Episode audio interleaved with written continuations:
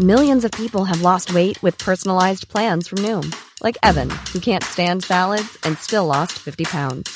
Salads, generally, for most people, are the easy button, right? For me, that wasn't an option. I never really was a salad guy. That's just not who I am. But Noom worked for me. Get your personalized plan today at Noom.com. Real Noom user compensated to provide their story.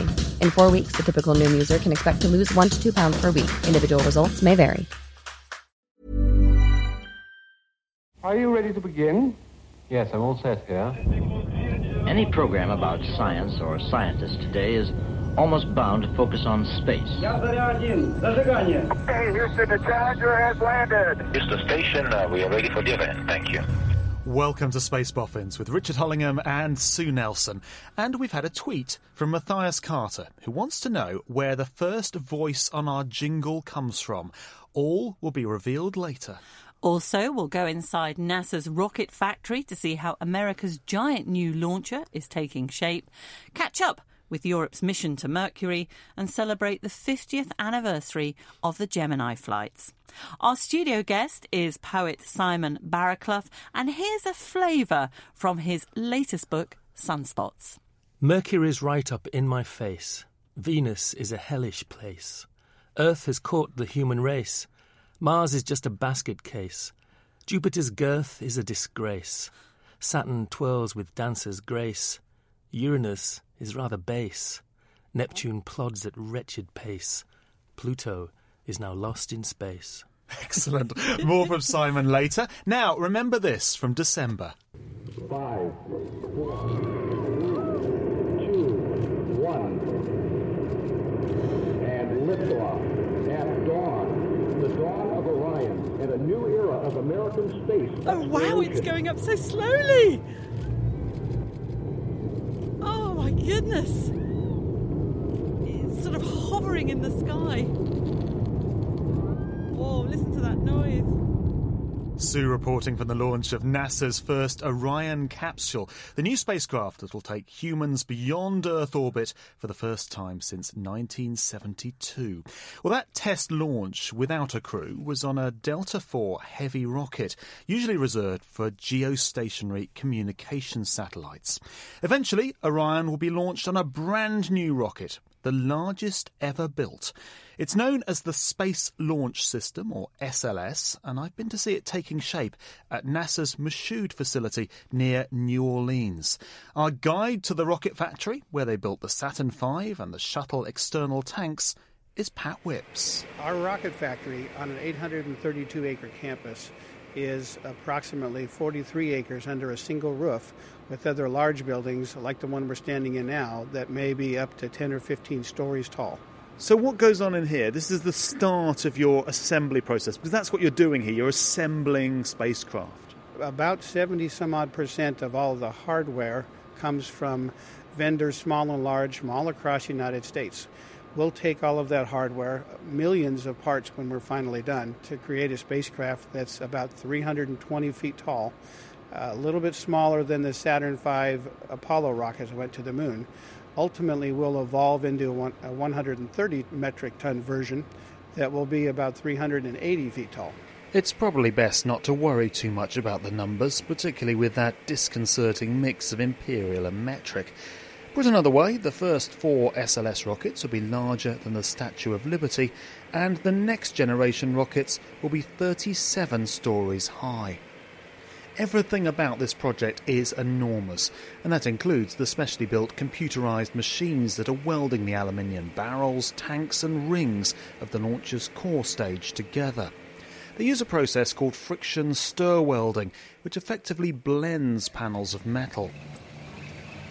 The factory is so big, almost a kilometre long, that we drive around in an Austin Powers style electric buggy, although most people get around on bikes. We have hundreds of bikes that we use. In fact, for the longest time, the Michoud Assembly Facility had the largest bike repair facility in the southeastern portion of the United States.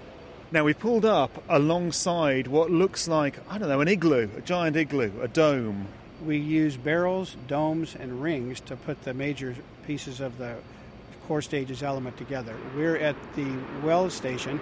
It look like two large Stonehenge looking features that have friction stir welders on them, and then some major tooling right out in front of those that are used to create the domes for both the hydrogen tank and the LOX tank, a forward and an aft dome for each.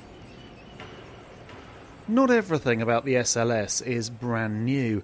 The first four rockets will use spare RS 25 engines left over from the Space Shuttle program, and the solid rocket boosters are also derived from the shuttle. The project is being coordinated from NASA's Marshall Space Flight Center in Huntsville, Alabama, some six hours' drive north of New Orleans. Located behind the high security fences of the Redstone Arsenal, the site is dotted with rocket and missile test stands and hardware dating back to the beginning of the space age. Systems engineer Dawn Stanley is well aware of the history around her. We're using shuttle technology. We're using technology from Saturn and Apollo program to move us forward. We're also infusing new technology. Our core stage is a new design, so we're using new manufacturing technologies to build that friction stir welding, additive manufacturing. So we're also coupling it with not only new analytical techniques but new manufacturing techniques. We're really critical in getting a efficient and affordable rocket built. Uh, is that the point, really, that a rocket is still essentially a rocket? You can Mm-hmm. trace that right back here at, at Huntsville to to the original von Braun rockets. That's exactly right. The, it hasn't changed. To get off of Earth, we still need a rocket. And so that technology is really the same technology. There's been some evolvability, and I don't want you to think the technology that we're using is the same as when they first designed the shuttle because the shuttle evolved. Each launch, they were doing upgrades to the different components of the shuttle, so it was evolving as well. And so we're taking the shuttle design, the other historical design, and building on new technologies. And so instead of having like four segment booster, we're having a five segment booster. So that we have more propulsion technology to get us off of orbit to get to uh, the moon and beyond. And so we're using those historical technologies versus new technologies to get us there. So we can be affordable. We're trying to leverage that historical work. Isn't that a problem with SLS and Orion that administrations change, governments change, and no one's actually defined the clear purpose? It's become a, a rocket that goes to the moon, or one that goes to an asteroid, or one that goes to a Lagrange point, or one now everyone's talking about going to Mars. Well, I think that makes us unique and make us highly usable and relevant because we can adjust based upon the desires of our government, which is what we're here for, and the desires of our partners. And so the thought is that we are evolvable, so that we're not a one trick pony, if you could have it, that we actually can be used for many missions depending on what our needs of our nation is. Back in the Michoud factory, we've reached the main assembly hall. It's filled with a brand new 17 story high welding machine. This is not the same as something else, even made larger. This is a brand new tool, the likes of which no one has made before. But the rocket we're sending, the biggest rocket ever sent off the face of the Earth, is also something we've never done before. Do you know it works?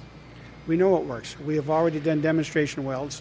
We're confident that this will make hardware that goes well into space, uh, certainly farther than mankind's gone before. And this vertical assembly center is the iconic tool for the core stage. And the core stage is the most significant change for rocket manufacturing we've had since we went to the moon in the 1970s. Pat Whips with me inside NASA's Michoud facility in New Orleans. And you can read more about the SLS program in my latest BBC Future column, and we'll hear other recordings from that trip in future podcasts, including some fascinating stuff about urine. And SLS, it, this is a genuinely exciting program, but they don't know what they're going to do with this rocket. So the buzzword, if there was a buzzword from the interviews I did, during that trip, it was versatile. This is going to be a versatile rocket that can do whatever the policymakers. But that's a good say. idea. I Yeah. think that's a good thing to do because you don't want to be too constrained by um, potential missions that might never happen. I do think they need a purpose, though. I do think to get people behind this, they need to say, right, we're definitely going to an asteroid, or right, we're going back to the moon, we're going to build a lander, we're going to land on the far side of the moon, or something cool like that. Or this is going to be a stepping stone to Mars. There's, there's nothing clearly defined, although this, I should say, is fully funded, so they will at least build certainly the first four of these rockets. I think what was nice for me listening to that was a hearing about a NASA facility that's different to the ones we normally hear about. You sort of forget, I think, particularly being in the UK, that NASA is far more than just Cape Canaveral and JPL, JPL, which are the ones you hear most about. And you think, God, hold on, there's this place in New Orleans. That's Hmm. just amazing. But the fact that it's using new technology, so it's advancing on, because often it does feel, particularly, although seeing that Orion launch was fantastic, as you could hear from the sort of embarrassingly girlish, I don't think excitement in my voice. I don't think I've sounded like that since I was about. It's going so slowly. 12. I know. They do Since seem I slow, though, yeah, don't they? I was they always struck by that. That Oh. was staggering. That how slow that one appeared to really drag itself off the launch pad. Yeah. But the um, you know, but the one thing that everyone was was talking about with Orion uh, be- behind the scenes was yes, this is fantastic, but actually it's not not that much new because it was based on an old design and splashing down, which has been done before. Whereas you listen to this about the SLS, and that was something that was also being whispered about at that launch was well, actually. The really big thing, the exciting thing is the, the SLS. The SLS is that new technology, a welder machine 17 stories high, for goodness sake. I mean, that to me is the exciting thing. and that was something that was exciting everyone on that NASA social as well. You're the poet. Hmm. Simon, I struggled, and the people. So that wasn't an accusation. That wasn't, No, you're I'm, the I'm happy to, to accept that role. um, uh, I struggled with, and all my interviewees struggled with, is conveying the size of these things. You know, you Hmm. compare it that the main weld, the machine that does the welding, is 17 stories high. Hmm. It's phenomenal the scale of all this. How do you approach that? Trying to convey just how how big, how massive these these sorts of things. It's like the sun, are. isn't it? You're dealing with the sun Gosh, and well, sunspots. yes. I mean, the sun is such an unimaginably vast object, although it seems very tiny when you start comparing it to other um, stars, which are you know which dwarf the sun. So it's it's. I guess I don't know. You have to find ways that make it relatable, perhaps. And I think I think the thirty-seven stories thing is is is, is, a, good, is a 17, good so, yeah. analogy. 17, yeah. All right, seventeen was See, it. Even in it's- your it's imagination, analogy. it's Yes, even it's bigger. bigger. Yes. Absolutely. I, you know, I just I Uh, saw Interstellar recently, and, and, and there's an interesting contrast in that film where they seem to use a very old-fashioned rocket to get up to, like from the 20th century, to get up to this 22nd century spacecraft that's being up there, and that, that was uh, an almost comical kind of contrast. I thought. Yeah, th- th- it's the issue. You still need a rocket. Mm. Rockets are essentially, you know, the, the technology, the basic technology of this thing is pretty much unchanged since the early 60s. And they're doing it in new and exciting ways with new materials and all the rest of it. And it is very, genuinely very impressive. The welding techniques alone, they've only been developed in the last 20 years. So a lot of it's brand new and cool. But the fundamentals are you need a huge, great rocket if you want to escape Yeah. Earth orbit. Another question for you as a poet is evolvability a word? Evolvability. Yes. yes, it is. You've made that up. Poet has spoken. ah. Thank you. This is the Space Boffins podcast in partnership with The Naked Scientists. You can find Space Boffins on Facebook and Twitter, and we would love to hear from you. Well, if you're a- regular listener, you'll know that there's no such thing as an arts science divide on this show. Our guests have included novelists, singers, musicians, such as public service broadcasting, who are on our latest podcast. And of course, today we've got a poet. They're all united by a love of space. So, um, yeah, it's great to have you back again because you've been on the you. podcast Nice bef- be before. And your new collection, Sunspots, is out in April. Mm-hmm. That's right. Inspired by this big atomic reactor Mm-hmm. at the heart of our solar system. This year is the International Year of Light. It's the theme of the National Poetry Day in October. So, was that a happy coincidence? Sounds like I've planned it, It doesn't does, it? No, doesn't no, no. it? Entirely joyously coincidental. Um, I started writing the book four years ago. I had no idea when it would be ready, and I had no idea that the year it would come out would be would be this year. And when we learnt that there was going to be an International Year of Light, and we didn't kind of change the timescales at all, we just we just went ahead as, as planned, and it's just fallen quite quite nicely. Um, into this this very exciting year where the sun will be focus again. Now you were with um, solar physicist Lucy Green Mm-hmm. on, on the podcast when you when you were last with us, uh, and at the time you were doing an artist in residence That's scheme right. Mm-hmm. at the Mullard Space Science Laboratory. So has any of that inspiration from working with Lucy and other s- space scientists gone into specific poems in the book. Yes, definitely, definitely. I attended lots of kind of seminars and meetings and uh, um, about things like um, magnetic reconnection on the surface of the sun, and I was and I was trying to find ways of turning this highly scientific concept into something that's that's formal in a literary sense. So there's a sonnet in the book which tries to replicate in its use of rhythms and rhymes and intensity of the language the kind of growing and diminishing of the magnetic fields on the sun, um, and that's kind of it's it, it's a it's a way of almost subliminally talking about um, the sun, making turning the sun directly into language rather than just saying and this happens on the sun or this is about the sun. And for me, that was an in- intriguing challenge. You've got quite a lot of the, the poems are inspired by different things. Mm-hmm. You've got this running theme about Pluto going on, which did make me laugh. I mean, we heard one with a with a reference to it. It's almost like you're insulting Pluto. throughout. It's like a running gag. Maybe that's not what you intended, but it, I read it as like a running gag. It, It just made me laugh. It is a running gag. Um, there are some very dark and serious poems in there, but I wanted to get a nice balance of tones and atmospheres in there. And the thing about Pluto is that it, it's meant to be. I'm not really making fun of Pluto. It's more of a poignant, a kind of poignant reflection upon Pluto's career. Of course, it's got a whole new career now with with uh, aligning with all these other um, dwarf planets, etc. So, But it's a um, bit of a non-planet now, isn't it? Yes. Yeah. It's going to rise again this year because you've got the New Horizons mission. Exactly, it's it, it's it's coming back into focus. So I think if the, the poems, are, you know, I think people will, will, will think sympathetically about Pluto when they read those poems, hopefully, and maybe get a bit of a giggle as well. Well, let's hear one of your poems. This one is kind of, uh, I was kind of satirising the blurbs you commonly find on, on all kinds of literature, but poetry books particularly, I think. And I thought, what would it, what would I write if I had to write a blurb for the sun, if I was selling the sun? Um, and when I read this and there are astronomers in the room, there's always a couple of big laughs at certain points. Unsundownable, like Jupiter on speed, the season's hottest ticket. If you only orbit one main sequence star this year, make it this one. Like Jupiter on crack. I started watching at sunrise and we're still watching by sunset. Will linger with you long after the last ray. It's Proxima Centauri meets Beta Pictoris. Confirms the sun as our system's most creative star. Like Jupiter on crystal meth our greatest living hydrogen stylist. Once you've tasted helium, you won't want to go back to hydrogen. A luminous debut. At its core lies a fusion of hydrogen, hydrogen, hydrogen, and hydrogen. Will appeal to the dedicated sun lover and casual astronomer alike. Oh, I love that. I love the I that. love the idea of um, of stars competing or, or being sold almost like washing powder. Indeed.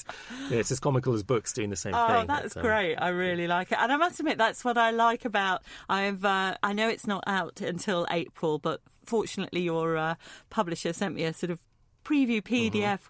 Copy, and that's what I like about it is that it's clever, it's witty, it's accessible, and obviously for us, it's it's got a space theme. It's Are- like, are what you- more could you want? Are you trying to reach new audiences with this? Because th- there is a an issue with poetry, isn't it? That people who like poetry read poetry. Other people tend not to. Yes, uh, journalists uh, seem to be um, obsessed with writing about the death of poetry and celebrating the fact it doesn't sell. I don't think that's true. Actually, I think in, in, I think people turn to poetry often in terms of personal or national um, crisis, and it's simply not true. Um, but um, I'm always happy to get new audiences, but I'm not setting out to. You know, I didn't think, well, not enough people bought my last book. What can I do to make? it? I know I'll write accessibly about space. Actually, it's, let's it's all face come from, it, from you'd my write direct about obsessions. something different. Wouldn't you? You'd write about One Direction if you really wanted Yes, to, I mean that, to increase that, your fan that base. all important space demographic, space fan demographic. Yeah, well, there's an idea for my next project. But, um, but you know, what is more important or more fascinating or brilliant than the sun? I mean, it is. I mean, we take it for granted often,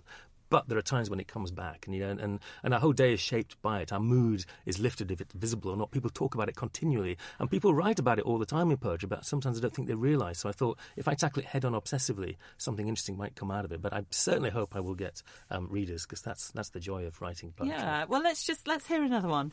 I'm going to read a, a very short poem about the um, pioneering um, physicist Cecilia H. Payne, who in the early 20th century found it very hard to get position in universities. But um, she was kind of responsible. Her PhD was responsible for for revealing the fact that stars were composed mainly of hydrogen, um, and her her essential initial is H, which is the symbol for hydrogen as well. And I'm kind of playing on that. So this is from the sun's point of view, as most of the book is. Some people just get me. Cecilia H. Payne, for one. Absorbed in absorption lines, speculating upon spectra, ionizing wisdom, writing its electrons, taking pains to see that H was central to herself and me. Great, it's nice to hear. Uh, Cecilia Payne was she one of the Harvard computers? Um, I think she, she, she may have been on that them. just after the Harvard computers, which is something I have a personal. She's sort of connected to. them. I think she joined them, and then she kind of. Um, and then she, ca- she, mo- she I know she moved was at the Harvard yes. Observatory. Mhm. Yeah, brilliant. I love that. Well, within the next month or so, NASA's first mission to Mercury will come to an end. When the Messenger spacecraft finally runs out of fuel, it will crash into the surface after four years in orbit, gathering information about this little known planet. Fortunately, it isn't going to be alone for long, as next year Europe and Japan will launch their first joint mission to Mercury. It's called Bepi Colombo and consists of two spacecraft the Mercury Planetary Orbiter and the Mercury Magnetospheric Orbiter. That's a mouthful, isn't it? And they will arrive at the planet in 2024. I was at ESA's technical facility, ESTEC, in the Netherlands recently and caught up with Bepi Colombo project scientist Johannes Benkhoff to find out how the preparations were going. So right now we got our spacecraft all here at ESTEC, and we do fi- some final acceptance testing. That means that we do not overstress the spacecraft, but we must make sure that everything is working. So we do some vibration in order to simulate uh, the launch stresses, uh, the, the vibration the spacecraft will encounter during the launch. But also we will test the hot environment around Mercury to see that every soldering or any other things uh, is uh, strong enough to withstand these conditions. We've got a, a, picture of a composite spacecraft, it says up on the screen here in front of us, and each shape the Mercury Transfer Module, the Planetary Orbiter, the Sun Shield, which looks a bit like the cone that would go around a dog with fleas, um, and then the Mercury Magnetospheric Orbiter, I think I've said that right, uh, MMO. They all slot together then, one by one. Yeah, exactly. At the end, they are all slot together one by one, and they will put on the rocket, and then uh, up it goes.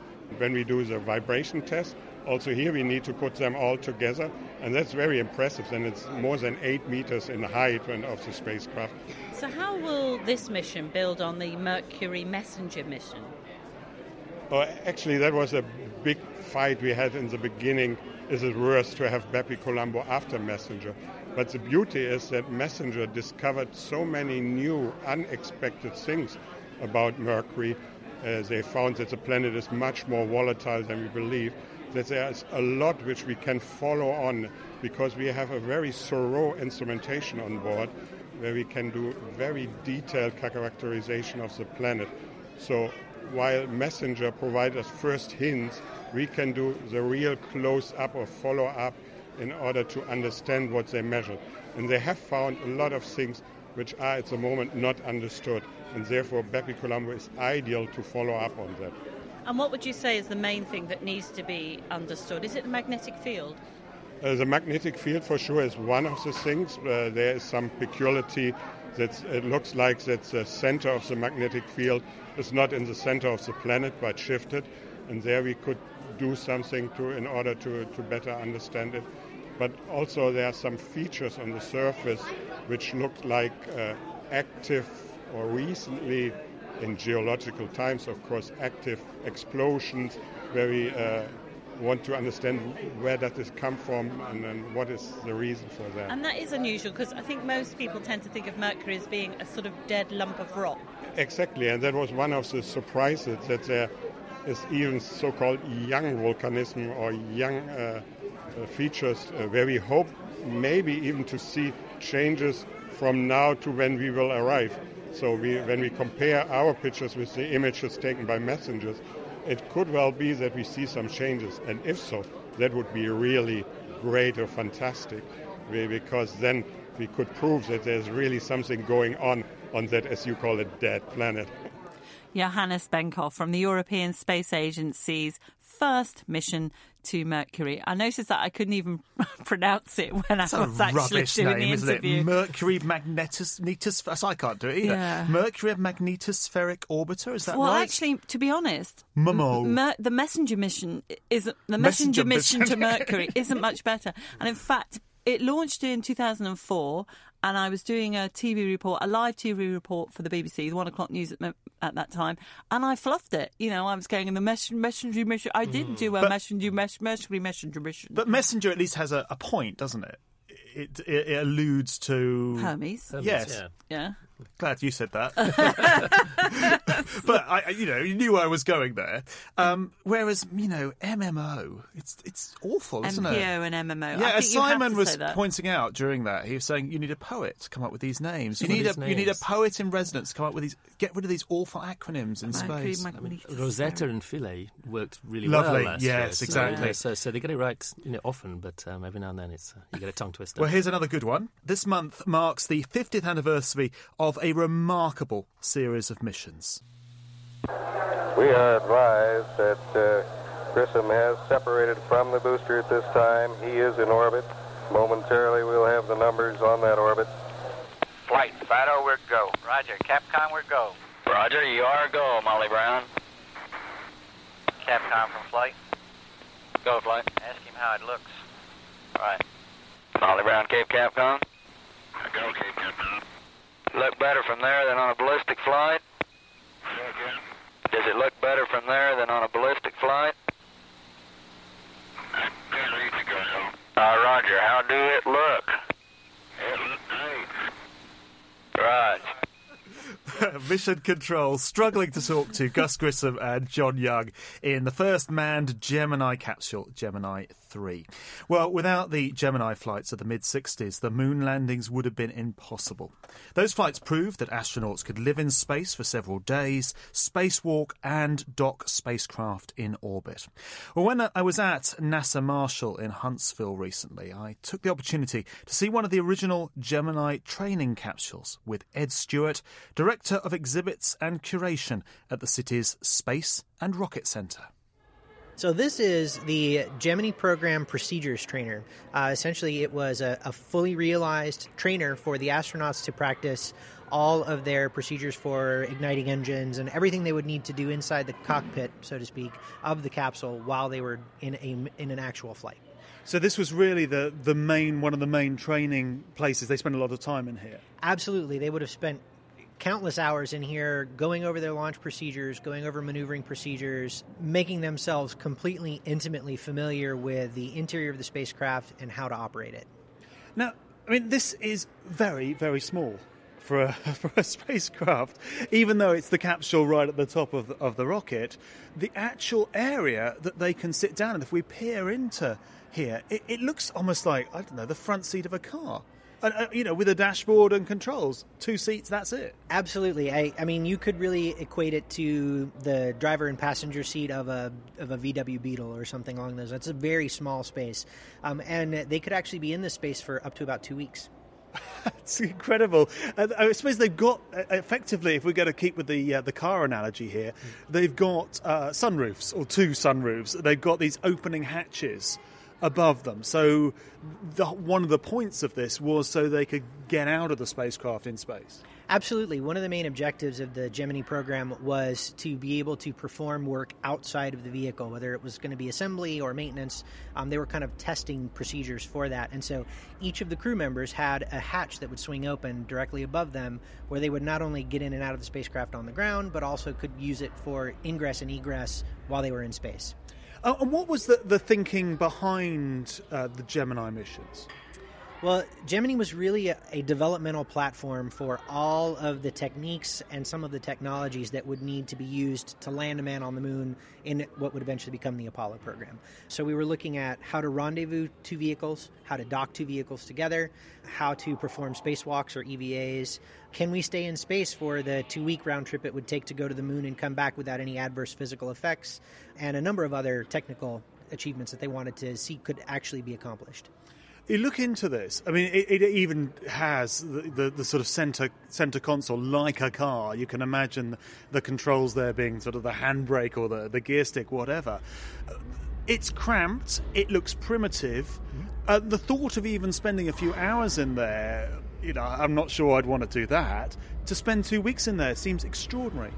Well, it, it would still be extraordinary, in my opinion, in a space this size. But you're also talking about a group of people, as far as the astronauts were concerned, being not averse to risk, not averse to negative conditions. They were, you know, fighter pilots. They were test pilots, so they were of a of a mentality of preparing themselves for extremes, and this kind of plays into that.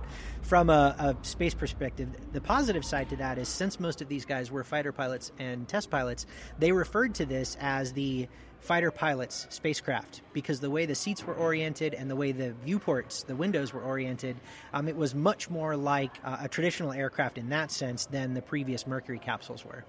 And they actually did fly this thing, and that was the whole point, really. In space, they were doing an awful lot of, of flying around. Uh, that's right. the The ability to actually maneuver the vehicle in orbit um, hadn't really been approached to this level uh, in the Mercury program and even with the Vostok with the Soviets. Movements were predetermined, they were very limited. There was some maneuvering you could do, but it was very, very minute. With this, needing to test rendezvous, um, getting close to another vehicle and actually getting to test a physical connection or a docking between another vehicle required complete control of the vehicle, which hadn't been done before. And what's your view of the people who, who flew in this? I mean, just looking at the, the narrow, cramped conditions they were in for days and then with some missions weeks at a time. Uh, they were brave, tolerant, and brilliant, all three wrapped into one, because it does take a special um, perspective on life to be able to do this kind of thing. Absolutely. Ed Stewart at the excellent Space and Rocket Center in Huntsville, Alabama, which is just outside the gates of the Redstone Arsenal. Oh, that rumbling, by the way, you could hear in the background was a, a Saturn V simulator because in the hall there they have one of the few remaining Saturn V rockets. And just to give you an idea of the scale, which perhaps comes back to this idea of the scale we were talking about earlier, if you walk from one end of the Saturn V to the other, it takes at least about three or four minutes. So that gives you a sense of how big the rocket is and how big the SLS is going to be. I love the Gemini missions. I think the Gemini missions are just the best. And they are epitomised, of course, in the James Bond film You Only Live Twice. They are rather overshadowed, though, by Apollo, particularly um, I'm sure there are an awful lot of people who, although they remember the moon missions, they don't necessarily remember the they are the missions. great unsung missions Mm. of, the, Yeah. of the 60s. Well, I know I know writers who've had to live in their cars for far more than two weeks. But they get- Um, presumably they get out at some point, do they? well, I, know. mean, that's writers, isn't it? you Yeah, know? but whenever you you mention the size and the cramped conditions, and that's the one thing that I recall whenever you see capsules, be it Gemini or Apollo, is you just go. "Oh, it's like being trapped in a in a mini. fire Well, these a are couple of because they are literally trapped in their seats. There's no way to move around because also the seats are ejector seats. So if something gone wrong on the launch pad with Gemini, this is the only spacecraft they ever did this on. The seats would come out sideways. From the spacecraft, that's they it, yes, of never dared. There was uh, one Gemini launch that was almost aborted on the on the launch pad, which failed to take off, and they should, the astronauts should have uh, pressed the um, the ejector button. They didn't, and they think they didn't because it, the the potential of things going wrong if you try to eject from one of these capsules. In fact, in one of the tests, they ejected a dummy and it went smash through the window. So you know, it just would have shredded an astronaut. Is it, the, is it the Gemini projects which are covered in the right stuff? The uh, the Tom Wolfe. Well, it book would be Mercury or- and then on to Gemini. Right, Yes, uh-huh. yeah. I can't. I haven't read the right stuff for a long time. No, I think neither. that culminates, doesn't it? It finishes up with Yeah, the moon landings, but the Gemini ones are the kind of mid 60s Mm-hmm. crucial missions really that made Apollo Did we possible. see a Gemini at um, the Chicago Science Museum? Yes, it's I one of the thought that was small. it, They have a small one there. so. So. this was the Gemini train. They have actually a couple of Gemini traders at Huntsville. Yeah. Huntsville, I would recommend that museum. I didn't get enough time to, to spend there actually because there was imminent snow. There was a possibility of a centimetre of snow, which pretty much, as it turned out, shuts down Alabama. They just look at the sky. What is this stuff? Well, it's like like the UK, you mean? Absolutely. so, um, but yeah, I, I really like to go back to that fascinating museum. Before we finish, we promised Matthias some more information about our jingle.